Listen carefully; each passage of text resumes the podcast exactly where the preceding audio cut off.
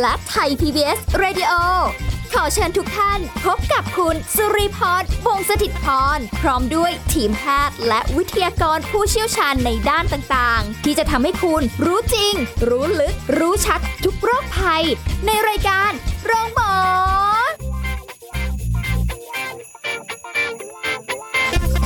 สวัสดีค่ะ คุณผู้ฟังค่ะขอต้อนรับเข้าสู่รายการโรงหมอค่ะได้เวลาแล้วนะคะ คุณผู้ฟังติดตามรับฟังสาระดีๆกันเช่นเคยกับรายการของเราพร้อมกับสุรีพรทำหน้าที่เช่นเคยนะคะ วันนี้เราจะคุยกับศาสตราจารย์นายสัตวแพทย์ดร สถาพรจิตตปาลพงศ์คณะบดีคณะเทคนิคการสัตวแพทย์ มหาวิทยาลัยเกษตรศาสตร์ค่ะสวัสดีค่ะอาจารย์ค่ะสวัสดีครับค่ะ คุยกันเรื่องของอาสัตว์ ต่างๆ ที่เราคุยกับอาจารย์มาหลายเรื่องเลย วันนี้ก็เป็นอีกเรื่องหนึ่งที่น่าสนใจ แต่ว่าด้วยความที่ไม่ค่อยได้มีโอกาสได้เลี้ยงนกเท่าไหร่ค่ะอาจารย์เลยไม่รู้ว่าเอออาหารสำหรับนกนี่ควรจะเป็นยังไง เคยแต่ไปเดินตลาดค่ะอาจารย์ เห็นเขาเลี้ยงนกเอาไว้เพื่อขายอะก็จะมีหนอนมีครับอาหารเม็ดบ้างหรืออะไรอย่างนี้บ้างเราก็ไม่รู้ว่าเอ๊ะจริง ๆ ถ้าเกิดสมมุติเราจะซื้อมาเลี้ยงเนี่ยนกเนี่ย เราต้องเลี้ยงยังไงอาหารการกินเขาเป็นยังไงยุ่งยากหรือเปล่า อะไรกินได้อะไรกินไม่ได้คะอาจารย์เดี๋ยววันนี้คงต้องขอคำแนะนำอาจารย์นะคะ ครับยินดีครับ ก็ในส่วนของเอ่อเอาอาหารที่นกกินไม่ได้ก่อนเพราะถ้าอาหารที่นกกินได้เนี่ยคงไม่ยากเพราะว่า ถ้าไปร้านขายพวกอาหารสัตว์เนี่ยเขาก็จัดมาให้เพราะเดี๋ยวนี้มันจะเป็นพวกอาหารเม็ด ส่วนใหญ่นะฮะค่ะแล้วก็จะมีพวกวิตามินเสริมบ้างอะไรบ้างพวกเนี้ยซึ่งก็ไม่ยุ่งยากมาก ทีนี้อาหารนกอาจจะแตกต่างกันไปตามชนิดและสายพันธุ์นะครับค่ะเพราะว่าบางชนิดเนี่ยอาจจะมีบำรุงขนสีสวยอะไรพวกเนี้ยนะฮะบางตัวอาจจะต้องเน้นพวกกล้ามเนื้ออะไรพวกนี้ก็จะมีความแตกต่างบ้างอ๋อหลักๆก็จะเป็นอาหารที่เขาทำสูตรมาแล้วนะครับค่ะคือสูตรพวกนี้เขาจะคำนวณเรื่องเอ่อโปรตีนเรื่องเอ่อ สารที่ให้พลังงาน ให้พอเพียงนะครับ กับนกเพราะฉะนั้นเราก็ให้ตามขนาดได้เลย เพราะฉะนั้นตรงนี้ก็ไม่ยุ่งยาก เพราะว่าก็เวลาคนขายเนี่ยเราก็ถามกันเลยว่านกเราเนี่ยตัวขนาดนี้เนี่ยให้สักวันหนึ่งเท่าไหร่นะฮะค่ะเขาก็จะบอกจะให้กี่กรัมต่อวันอะไรพวกเนี้ยนะฮะก็จะมีสูตรที่แน่นอน เพราะฉะนั้นมันก็จะไม่ซับซ้อนเท่าไหร่ค่ะทีนี้ปัญหามันมาอยู่ตรงที่ว่าเอ่อเราเนี่ยให้เกินขอบเขต หรือเกินชนิดที่นกควรจะได้นะครับ ก็เลยมีที่มาว่ามีคนถามเข้ามาเยอะเลยว่า อาหารอะไรที่ที่นกไม่ควรกินนะครับ เพราะว่าส่วนใหญ่บางคนนี้เลี้ยงบางทีไม่ได้ใส่กล่อง เลี้ยงไว้นกก็มาเกาะข้างตัวค่ะพอเรากินอะไรมันก็มาจิกจิกจิกจิกก็เหมือนจะกินด้วยอะไรพวกเนี้ยนะฮะเจ้าของบางคนก็รำคาญอะป้อนบ้างอะกินช็อกโกแลตกับป้อนช็อกโกแลตว้ากินแอปเปิลกับป้อนแอปเปิลอะไรพวกเนี้ยนะฮะ ก็มีมีทั้งเคสที่ทั้งแบบที่มันแพ้แล้วก็ทั้งที่แบบที่เกิดอันตรายภายหลังนะฮะค่ะก็เลยมีคนเอ่อรวบรวมมาไว้ว่าอะไรที่มีโอกาสแพ้ได้บ้างนะคือเหมือนกับว่าเหมือนกับเหมือนการเลี้ยงสุนัขเลยค่ะอาจารย์เพราะว่าบางอย่างสุนัขก็ห้ามกินนะแมวก็ห้ามกินนะ แต่ใช่ด้วยครับใช่ด้วยความครับที่เจ้าของก็อยากจะแบบใช่ครับแบ่งปันคือไม่ได้อ่าคิดว่าใช่ถ้าครับกินไปแล้วจะมีผลยังไงกับครับสุขภาพของเขาอย่างเงี้ยค่ะใช่ครับ เออนกเนี่ยเป็นสัตว์ในตระกูลพวกสัตว์ปีกนะครับ เพราะฉะนั้นเนี่ยเขาไม่ใช่เป็นพวกสัตว์เลี้ยงลูกด้วยนม เพราะฉะนั้นนี่เขาแตกต่างจากเราโดยสิ้นเชิงนะครับค่ะในกรณีของการเรื่องอาหาร เรื่องการย่อยเรื่องน้ำย่อยเรื่องโครงสร้างต่างๆเนี่ยเอ่อเขาเขาเป็นสรีระที่ต้องการเอ่ออาหารที่แตกต่างจากพวกเรานะครับค่ะเพราะฉะนั้นอะไรที่เรากินได้เนี่ยไม่ได้หมายความว่าเขาจะกินได้นะครับ เพราะว่าเอ่ออย่างเช่นเอนไซม์หลายๆอย่างหรือน้ำย่อยหลายๆอย่างเขาไม่มีเหมือนกับที่ในคนมีนะครับ เพราะฉะนั้นเนี่ยเป็นเรื่องที่ต้องระวังอย่างมากนะครับ อุณหภูมิของนกเนี่ยสูงกว่าคนเยอะนะครับของคนเนี่ยเรา 98.6 แต่นกเนี่ย107นะฮะเพราะฉะนั้นเนี่ยเมตาบอลิซึมก็สูงมากนะครับ แล้วถ้าสังเกตดีๆเนี่ยเวลาเขาถ่ายเนี่ยมันจะเป็นเหลวๆเขาเรียกเป็นเป็นเหมือนกับเป็นยูริกแอซิดค่ะซึ่งมันจะไม่เป็นก้อนอะไรเหมือนกับที่เราพบในพวกสัตว์เลี้ยงด้วยนมถ่ายใช่นะครับเพราะฉะนั้นโครงสร้างเกี่ยวกับเรื่องระบบทางเดินอาหาร เกี่ยวกับเรื่องไตเกี่ยวกับอะไรพวกนี้พวกเนี้ยเขาแตกต่างจากสัตว์เลี้ยงด้วยนมมากนะครับเพราะฉะนั้นเนี่ยอะไรที่เราคิดว่าเป็นอันตรายเนี่ยส่วนใหญ่จะเป็นอันตรายเกือบทั้งหมดเลย คือเหมือนนะครับกลายเป็นเรื่องที่หลายคนอาจจะคาดไม่ถึงด้วยซ้ำแล้วก็ไม่ได้คิดว่าสรีระร่างกายอะไรของเขาอะ ต่างจากเราเขาไม่ใช่สัตว์เลี้ยงลูกด้วยนมอย่างที่อาจารย์บอกใช่คืออันเนี้ยครับเป็นสิ่งที่เชื่อว่าหลายคนคิดไม่ถึงจริงใช่ครับ ทุกคนคิดว่าเออนกนกก็ออกเสียงได้ค่ะโดดได้อะไรได้ก็น่าจะเหมือน เหมือนกับพวกสัตว์เลี้ยงทั่วไปนะครับ ซึ่งความจริงแล้วเนี่ยเขาทำได้ในขีดจำกัดหนึ่งเพราะนกในส่วนใหญ่เป็นสัตว์ปีกนะครับเพราะฉะนั้นเขาจะมีปัญหาเกี่ยวกับเรื่องไตค่อนข้างเยอะมาก เพราะฉะนั้นถ้า เราให้อาหารอย่างเช่นอ่าตัวอย่างง่ายๆเลยที่ไม่ควรให้อย่างพวกอาหารที่เค็มนะครับค่ะเพราะไตก็ทำงานหนักมากแล้วมีโอกาสตายสูงนะครับ เพราะว่านกเนี่ยเป็นส่วนที่เขาไม่มีเหงื่อนะครับเขาขับไอ้พวกของเสียนี่ออกได้ยากเขาขับได้อย่างเดียวคือทางอุจจาระของเขาเท่านั้นเองค่ะนะฮะเพราะฉะนั้นเนี่ยเวลาที่เราให้พวกเป็นที่อาหารที่มีลักษณะเป็นเกลือมาก อย่างเช่นเอ่อพวกของขบเคี้ยวเนี่ยเราสังเกตได้ ที่เรากินในพวกกรอบๆทั้งหลายเนี่ยค่ะพวกเนี้ยเกลือจะสูง โอ้นะคขรับนาดคนของกินยังโซเดียมเยอะเลยพวกจะมีโซเดียมมีพวกนี้สูงมาก ซึ่งอันเนี้ยอันตรายมากกับกับพวกเอ่อสัตว์พวกสัตว์ปีกนะโดยเฉพาะนกค่ะนะครับโอ้เพราะความจริงพวกเนี้ยเราก็บอกไม่ได้จริงๆว่าขนาดเท่าไหร่มาถึงจะอันตรายนะครับ เพราะว่า บางตัวเนี่ยกินที่หนึ่งชิ้นก็อาจจะดูปกตินะครับ เพราะว่ามันยังไม่ได้ไม่ได้เกินเอ่อลิมิตของที่ร่างกายเขาควบคุมได้ค่ะแต่ถ้ากินเยอะไปหรือบางตัวแพ้มากๆนะฮะอาจจะเห็นผลในไม่กี่ชั่วโมงเลยก็ได้ เพราะว่าไอ้พวกนี้เวลาที่เขาย่อยสลายแล้วเนี่ยค่ะมันมีผลกับไตโดยตรงนะครับ ซึ่งไตจะทำงานหนักมาก แล้วมีโอกาสทำให้เกิดพวกเอ่อไตเอ่อเสียหายค่ะและสัตว์จะตายได้อย่างรวดเร็วเพราะฉะนั้นนกเนี่ยหรือสัตว์ปีกทั่วไปเนี่ยเป็นสัตว์ที่รักษาได้ยากนะครับ เอ่อถ้ามาต่อให้ไปหาหมอจริงๆเนี่ยหมอก็ยังบางทีเอาไม่อยู่ เพราะว่า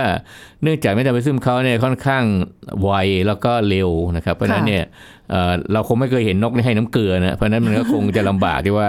เขาจะได้รับสารหรือเขาจะล้างพิษหรือทำอะไรทำได้ยากนะครับค่ะแล้วเราก็มักจะทำไม่ทัน เพราะว่าตอนที่เราเห็นเขาแย่เนี่ยคือมันมันก็แก้ไม่ไหวแล้วนะครับ เพราะฉะนั้นก็เป็นเรื่องหนึ่งที่เราถ้าเราเอ่อ ต้องรู้จักยับยั้งชั่งใจนะครับเวลาที่จะให้นกกินอะไรก็ตามที่คนกินเนี่ยค่ะเพราะฉะนั้นเป็นเรื่องที่เจ้าของควรจะต้องใส่ใจมากนะครับเพื่อความปลอดภัยของสัตว์เลี้ยงเราเองครับค่ะอาจารย์ถามนิดนึงค่ะ เพราะว่าถ้าดูสารคดีในต่างประเทศเนี่ยเราจะเห็นว่าบางครั้งก็จะมีสัตวแพทย์ที่ดูแลเรื่องนกโดยตรงครับอย่างเช่น บางทีอ่าดูแลสัตว์ป่าหรืออะไรก็แล้วแต่ที่แบบเขาได้รับบาดเจ็บเลยอย่างเงี้ยแต่บ้านเราเนี่ยเอาเท่าที่แบบว่าส่วนใหญ่จะเห็นเป็นรักษา สุนัขรักษาแมวหรืออะไรง่าย ๆ ไม่ได้แบบเป็นเป็นเชิงแบบเป็น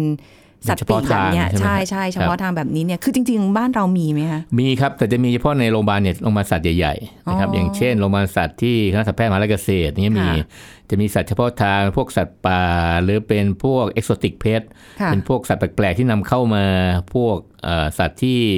เอ่อเราไม่พบ ตามธรรมชาติค่ะนะที่จะต้องเลี้ยงอะนะฮะเพราะฉะนั้นสัตว์ต่างๆเหล่านี้จะมีจะมี unit พิเศษในโรงพยาบาลใหญ่ๆนะครับค่ะเพราะฉะนั้นโรงพยาบาลเล็กๆ หรือคลินิกเนี่ยค่อนข้างยากที่จะหาที่หมอเชี่ยวชาญนะครับอ๋อทีนี้ก็เป็นเรื่องหนึ่งที่เอ่อถ้าเราเกิดปัญหาขึ้นมาเนี่ยแนะนำว่าควรจะไปติดต่อโรงพยาบาลสัตว์ขนาดใหญ่ที่มีหน่วยอายุรกรรมค่ะเกี่ยวกับสัตว์พวกสัตว์พิเศษ สัตว์ป่าหรือสัตว์ที่นอกเหนือจากสัตว์นิยมพวกสุนัขและแมวนะครับ ก็อาจจะพอช่วยได้นะครับ เพียงแต่ว่าอย่างที่บอกก็คือกรณีแต่ละกรณีเนี่ยมันมีความอะยากง่ายไม่เหมือนกัน บางครั้งเนี่ยอะไประยะเริ่มต้นก็อาจจะรักษาได้ แต่ถ้าค่ะไประยะท้ายๆก็อาจจะรักษาไม่ได้นะครับค่ะเพราะฉะนั้นก็เอ่ออันนี้ก็แนะนำว่าถ้าเอ่ออยากจะเลี้ยงสัตว์พวกนี้นะครับ ควรจะปรึกษาสัตวแพทย์ก่อนก็ดีนะครับ เพราะว่าอ่า เขาจะได้แนะนำว่าเราควรทำอะไรไม่ควรทำอะไรนะครับ ก็จะมีส่วนช่วยทำให้ให้เราเลี้ยงโดยถูกต้องค่ะหรือเอาคือถ้าเราค้น Google เนี่ยอาจจะสับสนได้เพราะว่ามีหลายสูตร แล้วบางทีเราก็ไม่รู้ว่าจริงหรือไม่จริงนะครับค่ะมันถ้าจะจะอ่าได้คำแนะนำที่ถูกต้องเนี่ยขอแนะนำว่าอ่าปรึกษาทางสัตวแพทย์สัตวแพทย์ดีกว่าค่ะเพราะว่าท่านจะได้ให้คำแนะนำที่ถูกต้องเวลาที่อะไรควรทำไม่ควรทำกับการเลี้ยงดูสัตว์ต่าง ๆ เหล่านี้นะครับโดยเฉพาะพวกสัตว์ปีกนะครับค่ะ ซึ่งตอนนี้เราจะเห็นว่ามีสัตว์ปีกมีคนเลี้ยงมากนะครับ อย่างเช่นนกเขาเนี่ยเลี้ยงเพื่อการแข่งขันเอ่อหรือพวกเอาง่ายๆอย่างไก่ชนบ้านเราก็เป็นก็เป็นหนึ่งในสัตว์ปีกนะครับที่ค่ะที่อยู่ในกลุ่มที่เอ่อบางคนก็เลี้ยงเป็นทั้งเป็นอาชีพ เป็นสัตว์สวยงามนะครับเลี้ยงเป็นเพื่อนนะครับนกสวยงามก็มีเยอะนะครับ นกมาคอนกแก้วนกขุนทองอะไรพวกเนี้ยนะครับเพราะฉะนั้นค่ะก็ มีสัตว์หลายๆอย่างที่มีความแตกต่างกันนะครับ ซึ่งนกแต่ละตัวก็แพ้ไม่เหมือนกันนะครับค่ะเพราะฉะนั้นนี่ก็จะมีเอ่อลักษณะของอาหารที่สัตว์บางชนิดนกบางชนิดกินได้ บางชนิดนกบางชนิดกินไม่ได้นะครับค่ะเอ่อในในภาพรวมใหญ่ๆแล้วอาจจะมีหลักๆคล้ายๆกันนะครับแต่จะมีปลีกย่อยบ้างนิดหน่อยเท่านั้นเองครับค่ะเพราะฉะนั้นคือเรื่องของอาหารการกินที่เราจะคุยกันในวันนี้ค่ะคุณผู้ฟังที่อาจารย์จะได้บอกคุณผู้ฟังสำหรับคนที่เลี้ยงนก หรือคิดอยากจะเลี้ยงก็จะได้ครับระมัดระวังมากขึ้นคืออันนี้ยังไม่ได้เน้นเรื่องของโรคครับของของสัตว์ปีกครันะบอย่างเช่นนกอะไรแบบนี้เอาเรื่องของอาหารการกินเพราะมันครับใกล้ตัวมากบางคนแบบเลี้ยงไปก็เลี้ยงแบบเอ่อ ง่ายๆ ไม่ต้องยุ่งยากอะไรแบบนี้นะคะทีนี้สิ่งที่นกห้ามกินอ่าครับเอ่ออันดับแรกเลยที่เรามักจะเจอเคสนี้ก็คือเรื่องช็อกโกแลตนะครับเพราะว่าโอ้โหช็อกโกแลตเนี่ยเป็นอะไรที่อยู่ใกล้เอ่อผู้เลี้ยงมากที่สุด โดยโดยนิสัยของคนเนี่ยมันจะชอบกินของหวานค่ะช็อกโกแลตอาจจะมาหลายรูปแบบ เป็นทั้งเม็ดเป็นทั้งเป็นเค้กเป็นทั้งหลายๆรูปแบบนะครับโอ้ที่ทั้งเด็กและผู้ใหญ่นี่กินได้เหมือนกันหมดสำหรับค่ะคนนะฮะ แต่ในพวกสัตว์แล้วส่วนใหญ่เราไม่แนะนำนะฮะโดยเฉพาะในพวกเอ่อสัตว์ปีกหรือนกเนี่ยค่ะเราพบว่าช็อกโกแลตมีส่วนประกอบของพวก methylxanthine นะฮะคาเฟอีนเอ่อแล้วก็ทิโอโบมีน ซึ่งอันเนี้ยเป็นอันตรายมากกับค่ะพวกเอ่อสัตว์ปีกนะครับ ซึ่งจะทำให้เอ่อระบบย่อยของนกเนี่ยเกิดการผิดปกติ อาจจะทำให้ท้องเสียนะครับ แล้วก็อาเจียน แล้วก็เกิดความเสียหายกับประสาทตามมา เพราะฉะนั้นเนี่ย เป็นเป็นเรื่องที่บางครั้งเราอาจจะเราพบว่ามันอาจจะไม่ได้เกิดเอ่อกับนกทุกตัวค่ะหรือไม่ได้เกิดกับทุกครั้งนะเพราะฉะนั้นให้พึงระวังนิดหนึ่งว่าเอ่อเมื่อถึงเอ่อขนาดที่มันเป็นพิษเนี่ย มันแสดงอาการทันที คือบางทีอาจจะไม่ได้ให้เยอะมากจใช่นฮะเกินไปแต่บางใช่ทีครับบางทีนิดหน่อยก็มีผลกับนกบางชนิดได้ ใช่ครับ เพราะบางตัวเนี่ยมันเป็นอินดิวิ u วเหมือนกันครับบางตัวนี่แพ้มากค่ะเพราะฉะนั้นเราจะบอกว่าอย่างนก10ตัวพันธุ์เดียวกันนะฮะนกค่ะ10ตัวเนี่ยอาจจะมีสักหนึ่งตัวที่แพ้ทันทีอืมแต่อีก9ตัวอาจจะดีเลย์หรืออาจจะแพ้ช้ากว่า หรือค่ะอาจจะทนทานต่อสารพวกนี้ได้มากกว่านะครับค่ะอันนี้ก็เป็นอันหนึ่งที่เอ่ออย่าไปลองว่ากินเท่าไหร่มันจะมันไม่เห็นอาการนาทีอะไรพวกเนี้ยเพราะว่าคำตอบสุดท้ายคือมันตายนะครับค่ะมันไม่ใช่ว่ามันจะอยู่กับเราได้นะครับอืมเพราะฉะนั้นก็ทางที่ดีก็คืออย่าให้เลยนะครับ เพราะค่ะว่าเขามีอาหารของเขาอยู่แล้วนะครับ ซึ่งอาหารของเขาเนี่ยเป็นประโยชน์ แล้วก็เราจะอยู่เขาจะอยู่กับเราได้นานๆครับค่ะนี่แค่ช็อกโกแลตเองนะครับยังมีอย่างอื่นอีกนะคะ คุณผู้ฟังที่มีคนรวบรวมเอาไว้ที่เป็นปัญหาเยอะ ๆ เลยอะนะคะก็มีอันที่สองก็คืออย่างเมล็ดแอปเปิลนะครับ ซึ่งเราพบว่าเอ่อพิษของมันอยู่ที่เมล็ด มันเป็นพวกไซยาไนด์อ๋อนะครับซึ่งอันนี้เป็นอันตรายกับนกโดยตรงค่ะจริงในคนก็เป็นอันตรายแต่ว่าคนเราไม่กินเมล็ดอยู่แล้ว แต่พวกนกเนี่ยจะกินเมล็ด เพราะเขานึกว่าเป็นเมล็ดเมล็ดพันธุ์เมล็ดพืชที่เขากินได้ค่ะนะครับทีนี้ไซยาไนด์พวกนี้ก็จะมีอันตรายโดยตรงถ้ากินมากๆนะครับ แล้วก็อีกอันหนึ่งต้องระวังก็คือพวกเอ่อสารตกค้างค่ะนะครับที่มันมากับพวกผิวผิวแอปเปิลนะครับ อืมเพราะอย่างแอปเปิลเนี่ยบางคน ไม่ได้ปอกเปลือกค่ะนะครับเพราะฉะนั้นไอ้ที่ผิวเนี่ยเราจะเห็นได้ว่าเดี๋ยวนี้แอปเปิลมาจากต่างประเทศเนี่ยผิวสวยหมดเลย เคลือบแว็กซ์ผิวอะไรอย่างมันเงี้ยวาวน่าดูเลยเพราะฉะนั้นอันนี้ต้องระวังนะเพราะว่าค่ะเราไม่รู้เขาเคลือบด้วยอะไรอ่านนะครับแล้วบางครั้งเนี่ยพวกผิวพวกนี้ถ้ามันอยู่เอ่อถ้ามันเก็บไว้เป็นระยะเวลานานอาจจะมีพวกเชื้อราอยู่ค่ะเอ่ออันที่อันตรายคือเชื้อรานะครับที่นกจะแพ้มากนะครับมีความเป็นพิษสูงนะครับค่ะเพราะฉะนั้นเวลาที่เอ่อจะกินแอปเปิลอ่าอย่าให้กินเม็ดกินเนื้อได้ อันที่อันตรายอันตรายกับสำหรับนกอย่างเดียวคือน้ำตาล เดี๋ยวจะพูดต่อไปว่าน้ำตาลก็ทำให้นกเกิดอันตรายได้โอ้โหนะครับทีเนี้ยเออเนื่องจากนกเนี่ยเขาตัวเล็กมากนะบางตัวเนี่ยจะไม่ถึงร้อยกรัมเพราะฉะนั้นเนี่ยสัดส่วนเนี่ยเขาจะได้น้ำตาลเนี่ยมันไม่ได้มากเหมือนคน คนเรากินแอปเปิลทีละสองลูกก็ยังไม่มีอันตราย เพราะเราหนัก 30 โล 50 โล 70 โลพวกเนี้ยค่ะคือคือมันไม่ถึงโดสจะไม่เกินอันตราย แต่นกเนี่ย เวลาเขากินไปสักชิ้นหนึ่งเนี่ยน้ำตาลมัน over นะครับมันเกินขนาดที่ก็ควรจะมี แม้จะเป็นน้ำตาลจากธรรมชาติเนี่ยใช่ครับเออเป็นแม้จะเป็นฟรุกโตสเป็นน้ำตาลธรรมชาติค่ะจริงแต่ถ้ามันหวานๆเพราะอย่าลืมว่าเอ่อนกบางอย่างเนี่ยเอ่ออาจจะกินหวานเป็นประจำแล้วบางอย่างอาจจะไม่ได้กินหวานอืมากเท่าไหร่ เพราะว่าค่ะความต้องการของร่างกายเขาเนี่ยไม่ต้องการพวกน้ำตาล หรือพวกไขมันหรือพวกอะไรเยอะแยะนะครับพวกเขากินแค่เมนเทนในส่วนของร่างกายเขานะครับค่ะเพราะร่าง ก็มันก็จะเหมือนคล้ายๆของคนอันหนึ่งที่ว่าถ้าน้ำตาลมันสะสมมันก็จะเปลี่ยนเป็นไขมันมันอาจจะเกิดไขมันพอกในตับเกิดโรคอื่นตามมาได้ครับเหมือนมันคนก็เหมือนเลในยคนเหมือนกันนะฮะเพราะเราก็จะเจอการต่างๆ นี้เอ่อเราจะเจอคือตอนผ่าซากเขานะครับค่ะไม่ได้เจอตอนปกติว่าตอนปกติเราจะไม่รู้เขาเป็นหรือไม่เป็นนะครับ เพราะฉะนั้นบางตัวก็อาจจะเกิดปัญหาได้โอ้โหไม่เพน่าราะฉะนั้นเชื่ก็อก็ระวังนะครับเรื่องเม็ดแอปเปิลนะครับค่ะอันต่อมาก็คือเรื่องเกลือนะครับ เกลือเนี่ยอ่ามันเราจะพบได้มันอยู่ใน ในอาหารที่เป็นอาหารคนค่ะนะครับ เพราะว่าบางคนเนี่ยกินเค็มนะครับ แล้วไอ้ที่เรากินเค็มเนี่ยเราก็นึกไม่มีอันตราย เราก็ให้นกกินค่ะแต่ความจริงเกลือพวกเนี้ยอย่างที่บอกคือเกลือเนี่ยเอ่อแม้แต่สัดส่วนมีเล็กน้อยมีมีผลต่อไตเขาค่อนข้างมากค่ะเพราะฉะนั้นก็เป็นเรื่องหนึ่งที่เราต้องระวังว่าอาหารของคนบางอย่างอย่างเฉพาะขนมกับกรอบพวกเนี้ยค่ะคือเราเลี้ยงเหมือนเหมือนเป็นสัตว์เลี้ยงเหมือนเป็นเพื่อนเรา เรากินอะไรเขากินตามเนี่ยมันก็เป็นเรื่องหนึ่งที่เราต้องเอ่อ ต้องระวังตรงนี้นะครับ เพราะว่าค่ะบางทีเขากินแล้วมันอาจจะทำให้เกิดปัญหาไตวายได้นะครับ เพราะว่าโอ้มันจะมีผลเกี่ยวกับไตค่อนข้างมากค่ะนะครับอืมอันต่อมาคือคาเฟอีนนะครับก็จะค่ะมีหลายอย่างอย่างพวกกาแฟชาพวกเนี้ยเราสังเกตได้ตอนเนี้ยคนกินกาแฟเยอะนะครับค่ะเป็นน้ำน้ำอ่าบางทีนกก็ไปจิกน้ำกินน้ำกาแฟโอ้โหกิน เพราะฉะนั้นก็มีหลายอันที่เออคือ นกเนี่ยเขาก็ อาจจะไม่ได้รับรสมากเหมือนพวกเรานะครับ แต่ก็เป็นอะไรที่เขาเขาลองอะเขาชอบลองทุกอย่าง เพราะฉะนั้นมันก็ทำให้เกิดปัญหาตามมาได้เพราะคาเฟอีนเนี่ยทำให้เอ่อถ้าคนเคยแพ้คาเฟอีนจะรู้ว่ามันทำให้หัวใจเต้นผิดปกติค่ะผิดปกติได้นะครับ แล้วก็ทำให้เกิดภาวะหัวใจหยุดเต้นได้โอ้ขนาดนะครับบางทีคนยังใจใช่เต้หัวนใจแรงสั่นได้เออพวกทำให้เกิดอาการใจสั่นได้นะครับค่ะโหอันต่อมาก็เป็นพวกเห็ดนะครับ เห็ดนี่เป็น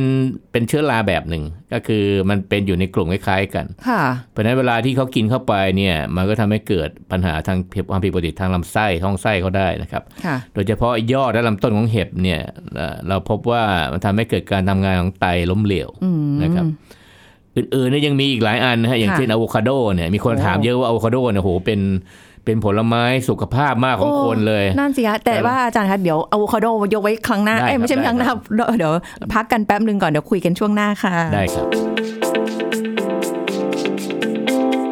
พักกันสักครู่แล้วกลับมาฟังกันต่อค่ะ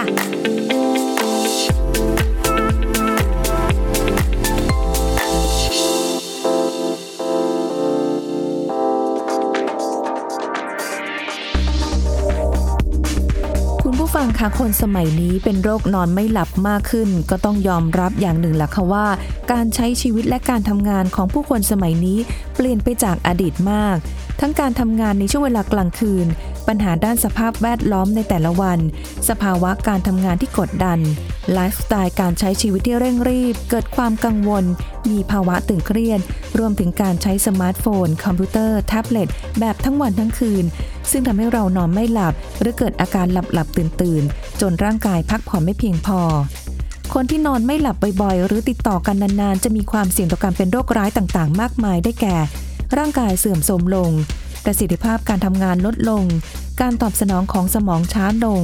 และร่างกายทำงานติดขัด เพิ่มความเสี่ยงต่อโรคหัวใจและหลอดเลือด โรคเบาหวาน โรคอ้วน โรคมะเร็ง และเสี่ยงต่อโรคสมองเสื่อมมากกว่าคนทั่วไป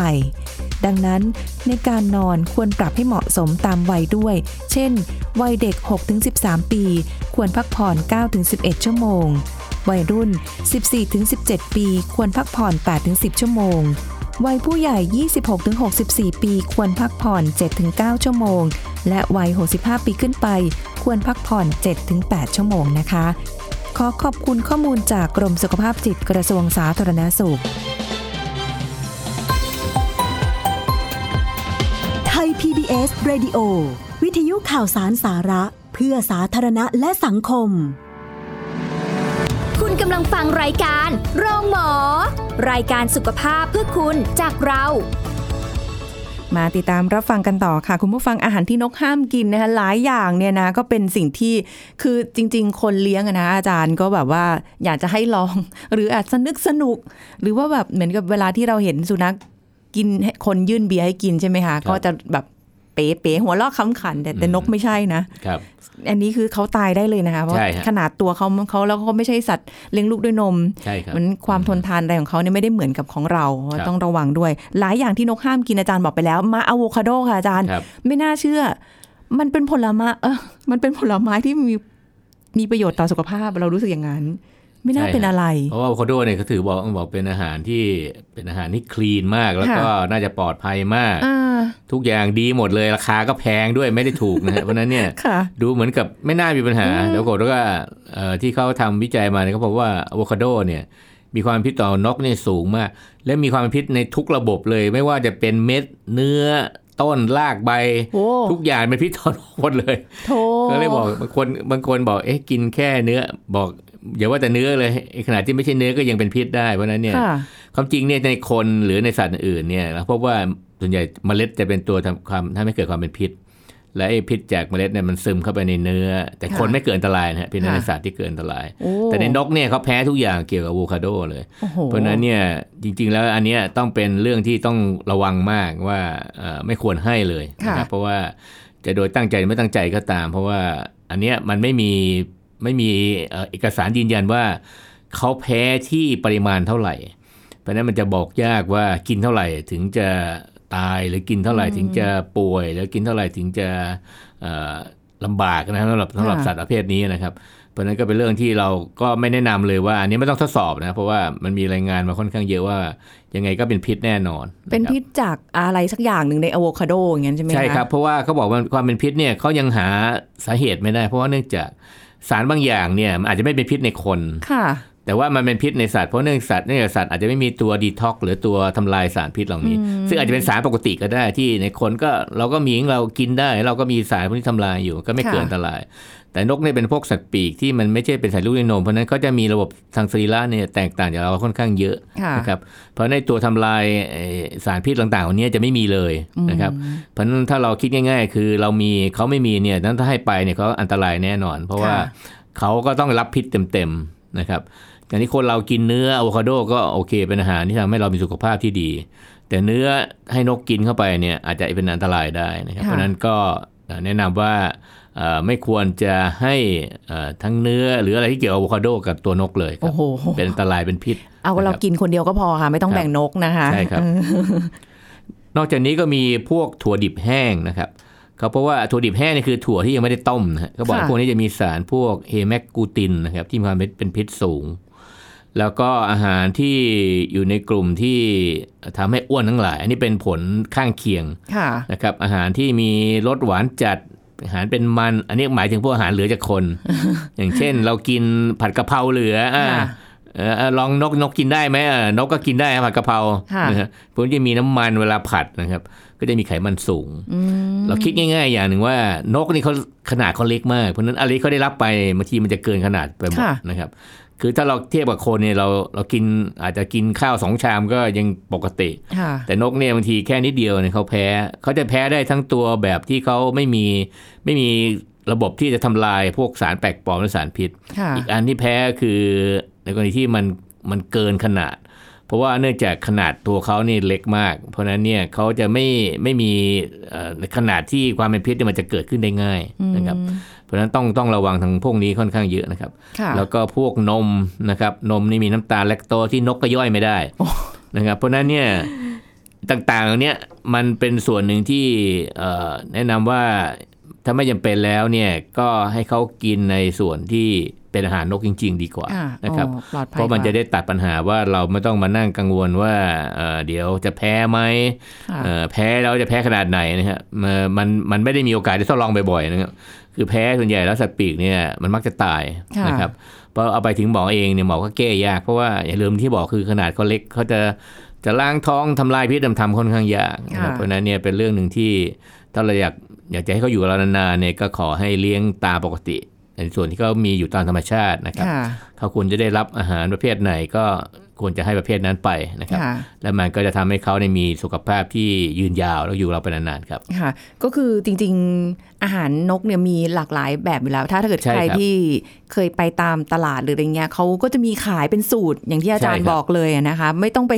เอะอยากให้ลองหรือว่าแบบว่าเออนิดนึงคงไม่เป็นไรหรอกอะไรเงี้ยเราไม่รู้หรอกว่าระบบข้างในเขาอะมันรับได้หรือรับไม่ได้ บางอย่างมันก็ไม่จำเป็นที่เราจะต้องไปหยิบยื่นให้เขาครับนะเพราะว่าค่ารักษาบางทีมันเยอะกว่าสิ่งใช่ที่ครัเราบใช่ครับที่เราจะต้องดูแลเขาด้วยซ้ำไปไม่ใช่คุ้ครัมบใช่ไหมอาจารย์ใช่ครับแล้วยิ่งบางคนที่แบบว่าอันเนี้ยนึกภาพออกเลยตอนที่อาจารย์บอกว่าอย่างบางทีเรา กินอะไรไปอะไรอย่างนี้ใช่ไหมคะ อาหารกระพงกระเพราอะไรเงี้ย ข้าวบางทีเราก็กินไม่หมดไปวางอืมเดี๋ยวนกก็มาบินมาจิกกินเออจิกกินมากินต่อจิกกิน แล้วก็อืมเราเราด้วยความที่เราไม่รู้หรอกว่าเขากินแล้วเขาเป็นอะไรครับเราก็เห็นว่าอะเขามีอาหารเขาอะไรเงี้ยอืมด้วยความใจดีของเราอะ นกอื่น ๆ ก็บินมาครับกินไป อันนี้ก็มีผลเหมือนกัน แทนที่จะได้บุญ ใช่ครับเลยกลายเป็นว่าออเราคิดว่าจะให้ทานปรากฏว่าเออให้ให้บาปแทน ไม่น่าเชื่อจริงๆครัค่ะบหลายอย่างมากนะคะ ที่วันนี้คุยกับอาจารย์นะคะคุณผู้ครับฟังว่าเออบางอย่างเนี่ยไม่เหมาะกับการที่จะให้นกกินครับอะโวคาโดนี่เหลือเหลือเชื่อจริงๆอะอาจารย์ ไม่น่าเชื่อจริงครับเออแปลกมีคนถามมากอยู่เรื่อยจริงเหรอจริงเหรออะโวคาโดจริงๆครับอะโวคาโดเนี่ยอันตรายทุกส่วนเลยโอ้โหเพราะฉะนั้นเนี่ยเป็นเรื่องที่ต้องระวังมากที่สุดค่ะครับอันนี้คือเป็นการรวบรวมมาแล้วนะคะ ที่ครับอาจารย์บอกว่าเนี่ยมันมีผล จริง ๆ ที่เยอะ ๆ เลยนะแต่จริง ๆ มันมีเยอะกว่านี้อีใช่กครับมาก ๆ เลยใช่ไหมคะอาจารใช่ครับย์ที่แบบนกไม่โอ้โหยังมีเกี่ยวกับเรื่องสมุนไพรที่บางอย่างนกกินได้นกกินไม่ได้ก็มีหลายอัน เพราะว่าบางครั้งโอ้เราคิดว่าสมุนไพรน่าจะไม่เกิดอันตรายอ่าแต่ความจริงก็เหมือนกันฮะเพราะว่าสมุนไพรใช้กับคนได้ค่ะใช้กับนั้นได้แต่ว่าใช้กับนกไม่ได้ค่ะครับโอ้โหไม่เลี้ยงก็ได้ เคยคิดว่าเคยคิดว่าแบบ เอ๊ะนกแก้วมาคอสวยๆอะไรอย่างงี้ใช่ไหมครัคะบหรือแบบอ่านกแก้วนกขุนทองคุยกันได้หรืออะไรอย่างเงี้ยครับแต่พอ เวลาไปเดินเห็นอย่างเงี้ยค่ะอาจารย์รู้สึกว่าเออมันสวยนะอยากครับเลี้ยงแต่พอถึงเวลาจริงๆรู้สึกแบบอะไม่ดีกว่าดูแบบ จะเลี้ยงยากไหมจะกินอะไรอืมต้องเอาหนอนให้กิน หนอนเป็นๆเอออาจารย์นิดนึงครับหนอนนี่คือต้องกินเป็นๆหรือแบบที่ มันแบบขึ้นอยู่กับชนิดของนกกฮะเพราะว่านกบางอย่างอย่างพวกนกกินเนื้อหรือนกกินในพวกเนี้ยบางทีค่ะก็ต้องกินสัตว์เป็นไม่ได้เป็นกินสัตว์อ๋อตาย เพราะฉะนั้นเนี่ยมันต้องขึ้นอยู่กับชนิดเพราะนกเนี่ยมีความหลากหลายมากค่ะอย่างนกพวกตระกูลเหยี่ยว อินทรีหรือพวกนกที่ล่าเนื้อพวกนี้เขาจะกินพวกสัตว์เป็นหมดอ๋อเขาจะไม่กินสัตว์ตายนะค่ะฮะ แล้วก็ส่วนใหญ่แล้วถ้านกที่สวยงามมันก็จะกินพวกอาหารเม็ดได้ค่ะทีนี้คนมักจะติดว่าอาหารเม็ดมันไม่น่ากิน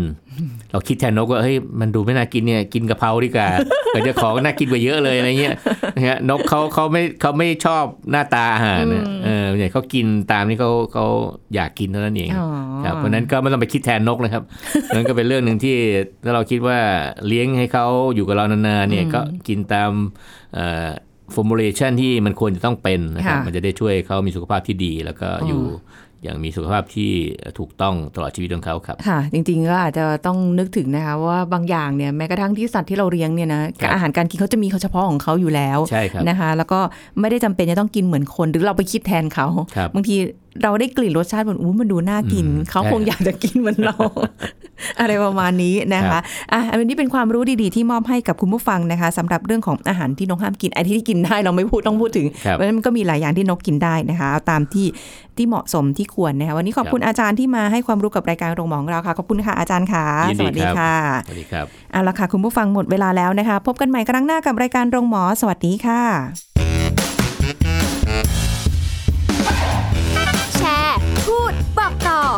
รายการโรงหมอได้ทุกช่องทางออนไลน์ เว็บไซต์ www.thaipbspodcast.com แอปพลิเคชัน Thai PBS Podcast Facebook Twitter Instagram Thai PBS Podcast และฟังได้มากขึ้นกับพอดแคสต์โรงหมอ ที่ Apple, Google, Spotify, SoundCloud และ Podbean ทุกเรื่องทุกโรคบอกรายการโรงหมอ